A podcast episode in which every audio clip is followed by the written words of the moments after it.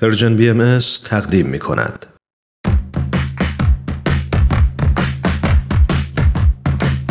نقطه سرخط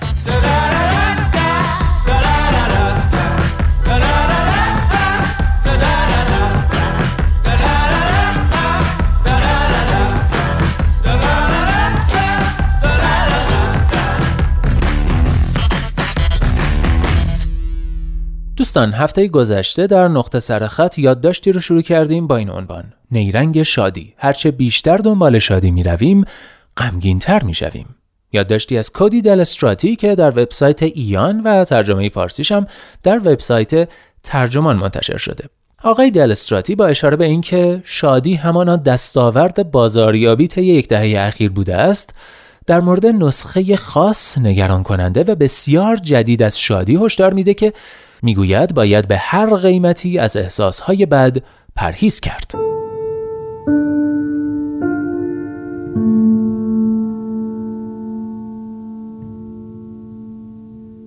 اما این نگاه خاص به شادی از کجا آمده؟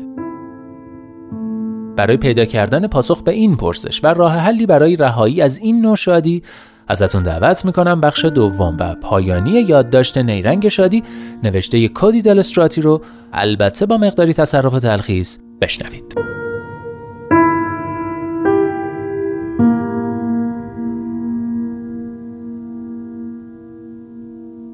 روانشناسی مثبت پس از آن مد شد که مارتین سلیگمن در سال 1998 پس از آنکه رئیس انجمن روانشناسی آمریکا شد شادی را به عنوان مضمون محوری خود انتخاب کرد. سلیگمن گفت که شادی از داشتن و جستجوی هیجانات مثبت نشأت می‌گیرد. یک جور حس با هم بودن یک جور معنای وجودی. به اعتقاد او انسانها معمولا ناشاد بودن را یاد می‌گیرند. یعنی وقتی که تصمیم می‌گیریم از موقعیت های ناخوشایند فرار نکنیم حتی اگر توان فرار داشته باشیم. از این نظر باید مدام شادی را به خودمان بیاموزیم. ما در جهت شاد بودن تلاش می‌کنیم. از این نقطه یک خیز کوتاه کافی است تا به فهم رایج امروزی از شادی برسیم. دنبال تجربه های فوق گشتن و خریدن آنها. مصرف داروهای ضد افسردگی نسخهدار به حد بی سابقه ای رسیده است. کتاب های خودیاری در طبقات فروشگاه ها انباشته شدند و روش های درمانی مختلف با همدیگر مسابقه گذاشتند که ما را از ذهنیت های منفی خلاص کنند تا بلکه شکوفا شویم. همه اینها البته تلاش حساب می شوند اما نوع خاصی از تلاش که هر لحظه ای از زندگی را بهینه می کند تا به شادی فوقالعاده برسد ولی اینکه لحظه ای گذرا باشد و در همان حال عملا شادی به دورترها رانده می شود.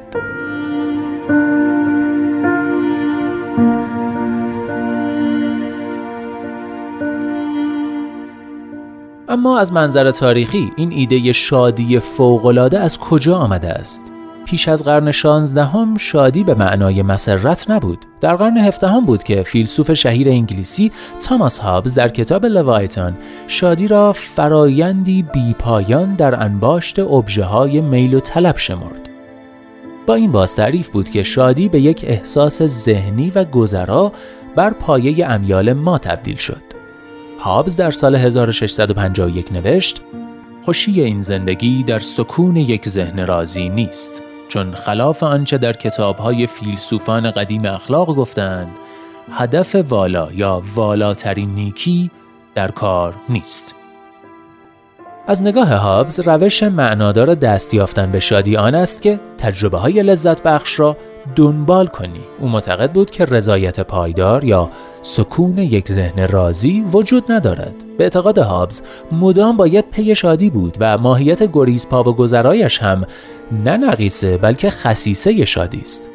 اگر بخواهیم ریشه مفهوم سازی مدرن از شادی به مسابه تجربه فوقالعاده را بیابیم لابد باید ابتدا سراغ همین ایده هابز برویم که در زمانه خود نامتعارف حساب می شد. اما این مفهوم پر از مشکل و مسئله است.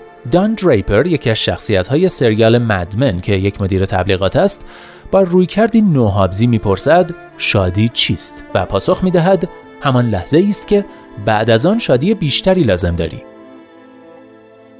در این زمانه ما به دنبال شادی می رویم به جای آنکه بگذاریم شادی سراغمان بیاید.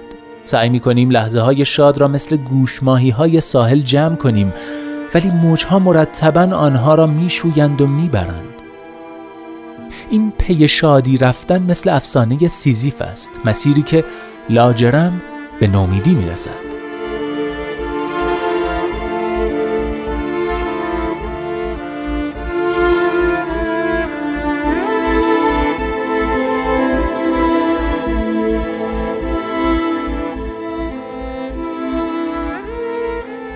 هیچ تصویری از بیهودگی وجودی مدرن به پای آن جهانگردی نمی رسد که مدام عکس های رستوران ها و جاهای دیدنی را در رسانه های اجتماعی پست می کند و سخت تلاش می کند شادی را به نمایش بگذارد. اما آنچه در این میان از دستش می رود برقراری پیوندی واقعی با همتایان و همقطارانش است. چون این کسی که تلاش می کند شادتر یا همان بهتر از دیگران باشد بعید نیست از آنها غریبه شود. امکان ندارد این بازی برد برد باشد. ما می‌خواهیم شاد باشیم اما نمی‌خواهیم در مسیر شادی از خودمان دور شویم یا به خودمان آسیب بزنیم.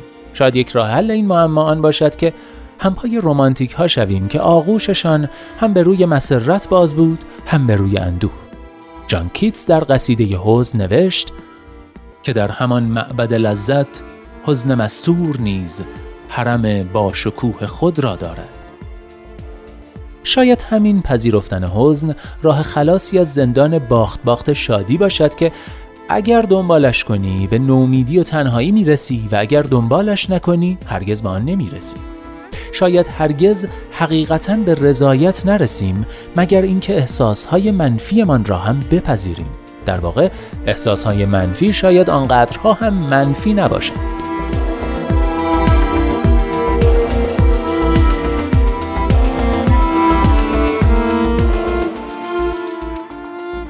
ما میل داریم از هیجانات منفی چیزی مثبت و شاد بیرون بکشیم. ولی این طرز فکر ما را در برابر آن نوع دستکاری های تبلیغاتچی ها آسیب پذیر می کند که تخصص واتسون بود که در نقطه سرخط هفته گذشته مفصلا در موردش حرف زدیم.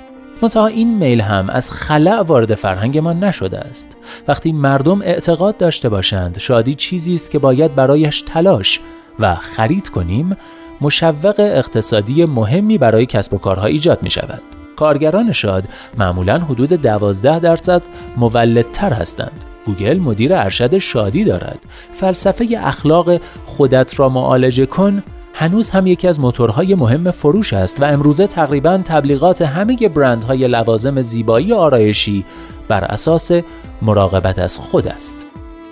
ولی اگر کماکان اجازه دهیم دستکاریمان کنند تا پس از تجربه های فوقلاده دچار قصه شویم آنگاه نه تنها در برابر دستکاری بازار بیدفاع شده ایم بلکه مستعد تنهایی قضاوت نادرست و تنز ماجرا همینجاست غم پایدار می شویم. زندگی اگر سلسله ای از تجربه های فوقلاده بود ارزش زیستن نداشت در حقیقت نسل های جوانتر همانها که بیشتر از همه احتمال دارد تسلیم ایده شادی فوقالعاده شوند اصلا به هیچ معنا شاد نیستند. چنانکه 22 درصد از نسل هزاره می‌گویند هیچ دوستی ندارند. این مطمئنا آن جنسی از شادی نیست که بخواهیم دنبالش برویم.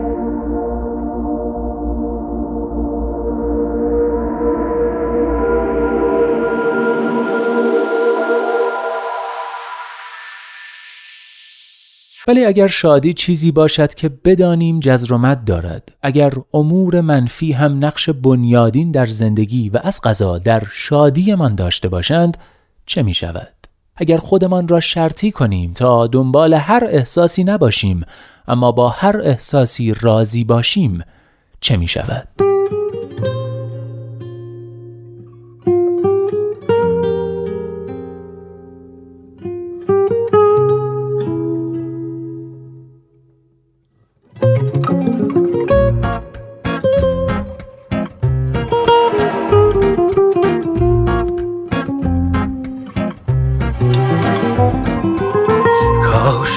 نظر کنی که از تو به جان رسیده من به حقیقت تو در هر دو جهان رسیده کاش مرا نظر کنی رویت ما هم آرزوست. در پس هشت بی کسی پشت و پناه هم آرزوست. من به کجا سفر کنم؟ در پی تو خزان شدم. سوخت مرا تش دل. شعله بی امان شدم من به کجا سفر کنم؟ در پی تو خزان شدم. سوخت مرا آتش دل. شعله بی امان شدم.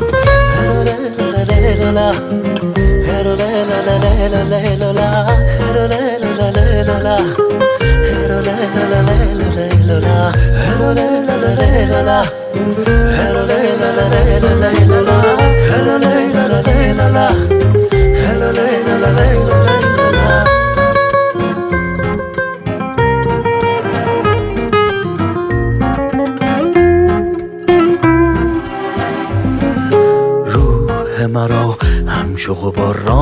به باد دادی ساده به یک خاطره رفته زیاد دادی.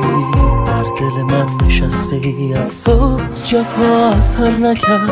زخم زدی به جان من این به وفا سر نکرد. مرز جهان نگاه توست من ز تو بیکران شوم. گر تو نظر کنی مرا معجزه زمان شوم این همه راه رفتم. تا به تو انتها رسم. گرچه به حبس عشق تو ماندم و مبتلا رسم. من به کجا سفر کنم؟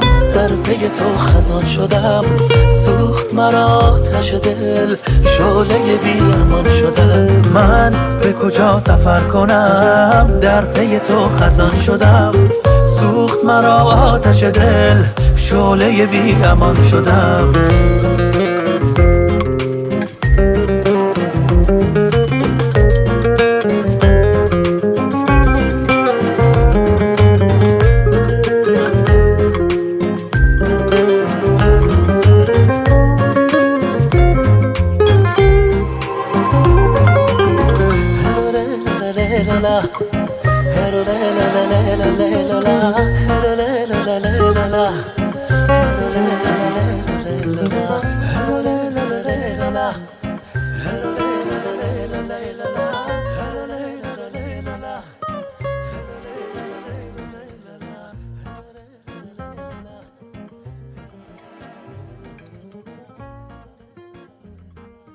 اینجا ایستگاه مهر و دوستی است. رادیو پیام دوست. نگاه رو شنیدید کاری از گروه آوان.